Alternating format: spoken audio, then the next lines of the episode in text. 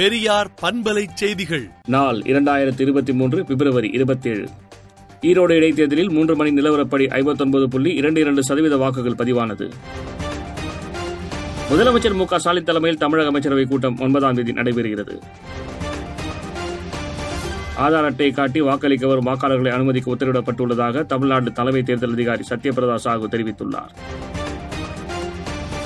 Group two தேர்வை தமிழக அரசு ரத்து செய்ய வேண்டும் என எதிர்க்கட்சித் தலைவர் எடப்பாடி பழனிசாமி வலியுறுத்தியுள்ளார். மின் இணைப்பு எண்ணுடன் ஆதார் எண்ணை இணைப்பதற்கான கால அவகாசம் நாளையுடன் நிறைவடைகிறது. குடும்ப தலைவிகளுக்கு மாதந்தோறும் ரூபாய் ஆயிரம் உரிமை தொகை வழங்கும் திட்டத்தை கருணாநிதியின் பிறந்த நாளான ஜூன் மூன்றாம் தேதி தொடங்க முடிவு செய்யப்பட்டுள்ளது. டெல்லியில் பிரதமர் மோடியை அமைச்சர் உதயநிதி ஸ்டாலின் சந்தித்து பேசுகிறார். மதுபான கொள்கை வழக்கில் கைதான மணீஷ் சிசோடியாவின் சிபிஐ மீதான உத்தரவை நீதிமன்றம் ஒத்திவைத்துள்ளது. டெல்லியில் துணை முதலமைச்சர் மணீஷ் சிசோடியாவின் கைதுக்கு கேரள முதலமைச்சர் பினராயி விஜயன் கண்டனம் தெரிவித்துள்ளார். அனைத்து மாநில தலைநகரங்களிலும் கவர்னர் மாளிகையை நோக்கி மார்ச் பதிமூன்றாம் தேதி பேரணி நடத்த இருப்பதாக அகில இந்திய காங்கிரஸ் கட்சி அறிவித்துள்ளது. ஜம்மு மற்றும் காஷ்மீரில் பயங்கரவாதிகளால் சுட்டுக்கொலை செய்யப்பட்ட காஷ்மீர் பண்டிட் இறுதி சடங்கை உள்ளூர் முஸ்லிம்கள் நடத்தியுள்ளனர்.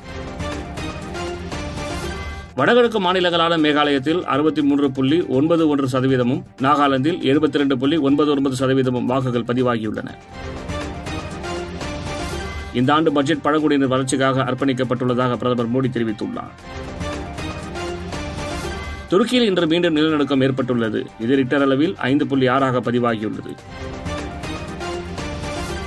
அமெரிக்காவின் கலிபோர்னியா மாகாணத்தை பயங்கர பனிப்புயல் புரட்டி போட்டுவிட்டது. அங்கு புயல் காரணமாக ஒரு லட்சத்து இருபதாயிரம் பேர் இருளில் தவித்து வருகின்றனர்.